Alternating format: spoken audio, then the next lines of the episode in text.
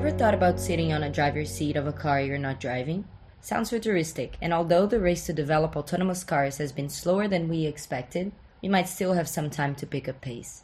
Here, Mr. Andrew Morris, a specialist in human factors and transport safety, will discuss autonomous cars, what country will be the first to implement them, and explain the main reason why these cars aren't widespread yet.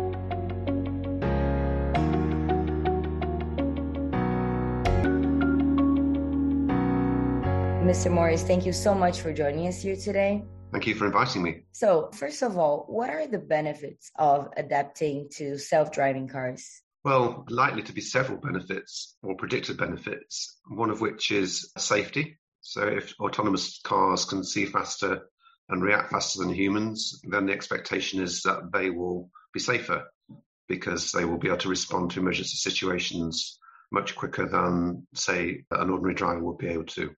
There are um, advantages from mobility.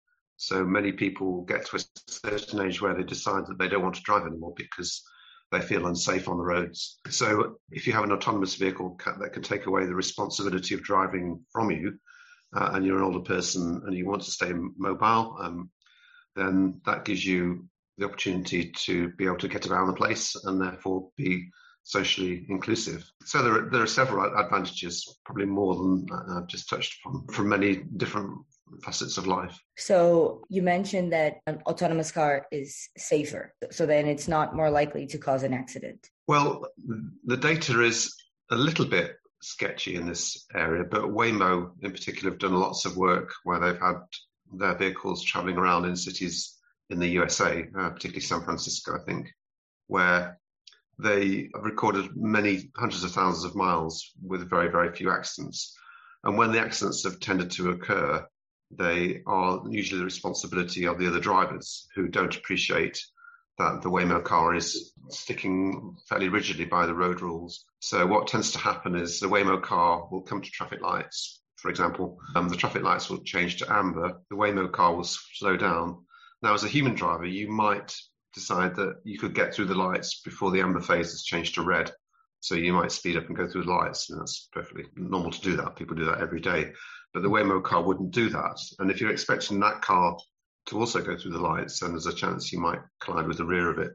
And I think this is what Waymo found that lots of their the crashes that involved Waymo vehicles were these sort of catch-up crashes at intersections where the human driver wasn't really expecting the autonomous vehicle to brake in the way that it was doing simply because it was obeying the road rules. And what about the legal obstacles?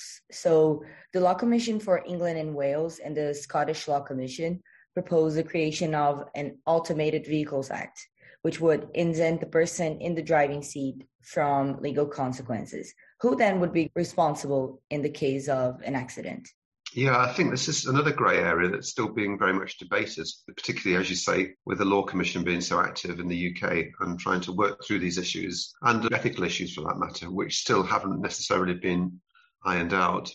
One of the big things is who is responsible for the crash in the event that the autonomous vehicle is unfortunately involved in um, some sort of event. Recent reports suggested that actually the driver has no responsibility. So it's all the responsibility of the vehicle. And that seems a little bit harsh, especially if the driver, for example, has done something untoward. So maybe they're, they're drunk or they fell asleep or they did something in the autonomous vehicle that maybe they shouldn't have done. The vehicle crashes, uh, and yet the, the, the fault is then pinned upon the vehicle technology rather than the driver. So this is one of the big grey areas that needs to be sort of decided upon, I think, before we can uh, proceed who is responsible uh, in the event that the vehicle crashes or that something goes wrong. And I think we're a long way from deciding that just yet. And are self driving cars an alternative to clean energy? Well, self driving cars are electric, so uh, it's the same argument as saying are electric cars good for clean energy? Overall, you would say yes, they are, because there are no emissions from electric cars. But the problem is, of course, the power has to come from somewhere, so it probably has to come from power stations. So it goes back to the argument of saying, well, electric cars are not quite as green as we might like to think, because at the end of the day, the power has to come from a, a power station or some sort of generation center.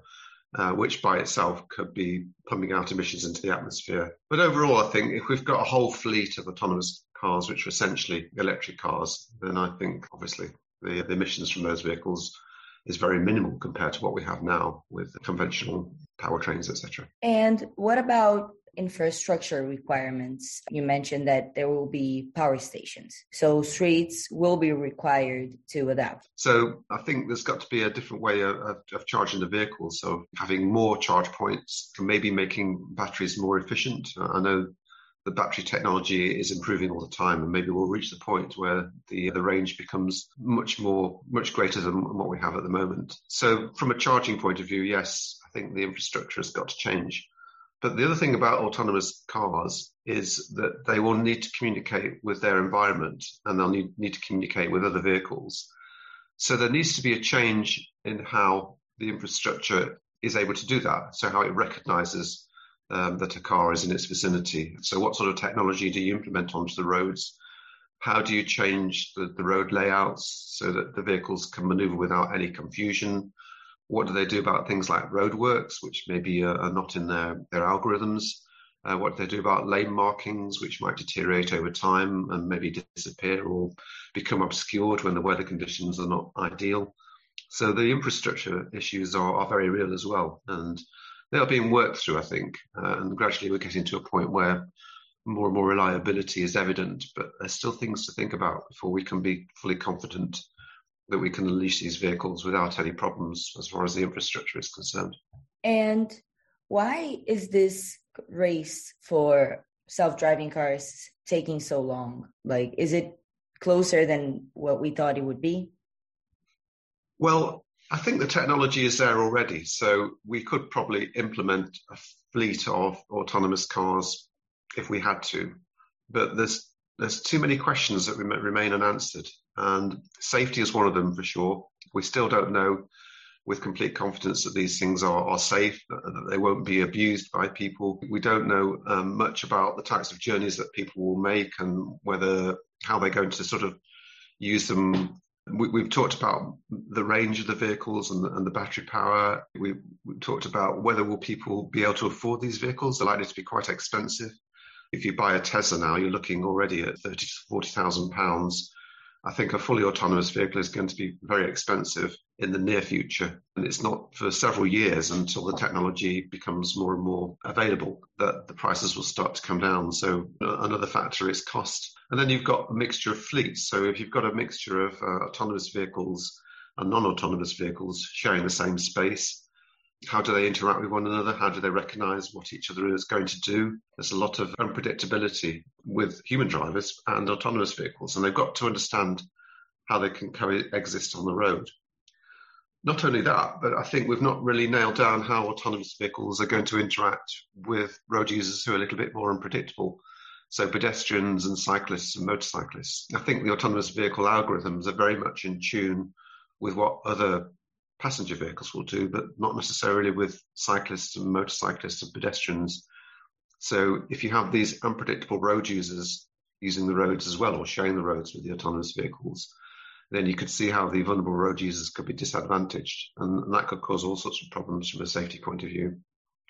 So lots of unanswered questions, and more besides that I probably haven't mentioned there, but I think it's going to be a while uh, before we can be confident that these things are reliable and safe and, and ready for widespread implementation. And which country do you think would be the pioneer when it comes to having and adapting to self-driving cars? Oh, that's a very good question. And there are some countries which are, are quite well advanced in this. I think the Netherlands has got a very good self-driving car activity going on. So they could be one of the first. I know Norway has got a very large fleet of electric vehicles, um, so they also are in the running to um, have widespread implementation. Uh, and then if you look to the Far East in, in, Japan and Korea, they've also got very, very large programs of autonomous vehicle testing. My feeling or my suggestion is that where you've got the least crowded roads, so the countries which have maybe smaller populations and fewer numbers of vehicles, but you've got more space with which to to run the vehicles, then those are the sorts of countries that are going to be the first to have these vehicles running around on the roads. So maybe, for example, Norway, some of the Scandinavian countries where you've got uh, huge amounts of land uh, and smaller populations and smaller numbers of vehicles. And how does the semiconductors shortage affect the development of self-driving cars? You mentioned about a high cost. Will we need like government initiatives in order to provide people to adapt to this new technology? Yeah, well, I hope it won't be divisive at all, and I don't think anybody would want that. But I mean, there, there has been some discussion, and uh, I'm not saying I necessarily agree or disagree with this, that people won't actually own their car in the future. And that with autonomous vehicles, what we will do is just summon an autonomous car whenever we need it. If you think of your own personal car at the moment, I know my car sits on the drive for probably 98% of the time, and maybe I use it for 2% uh, of the time. So it's standing there idle, depreciating the whole time. If you've got an autonomous vehicle which is capable of being driven around reliably for 24 hours a day, why don't you just summon the car whenever you need it? And when you finish with it and it moves on to the next person? And I guess it's a bit like the e-scooter rental agreements that we have at the moment. That's probably a model for what might come. So whenever you need an electric car or um, an autonomous car, you simply go and pick one up from the nearest sort of autonomous car docking station uh, and, and away you go. And I can't see why that couldn't become a reality. I know they do it already with things like smart cars in some cities. So, from that point of view, hopefully the, um, the availability for autonomous cars will be for all uh, and not just a few. Mr. Morris, I have one last question. Did the COVID 19 pandemic affect the development of self driving vehicles? Good question. Uh, I think there was lots going on behind the scenes with regard to some of the testing work on autonomous vehicles. So, although most of the people involved in development and testing would have have to take their own precautions as far as COVID is concerned, I think there was still quite a good rate of progress with regard to looking at the efficacy of these systems and looking at safety and reliability issues. So I don't think things slowed down too much as a result of COVID not as much as maybe it did in, in other areas. So uh, I think um, things are still moving quite quickly in that field.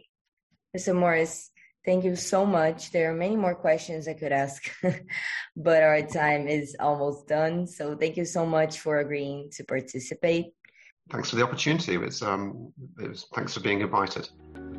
This is Marina Guimarães for Wikistrat.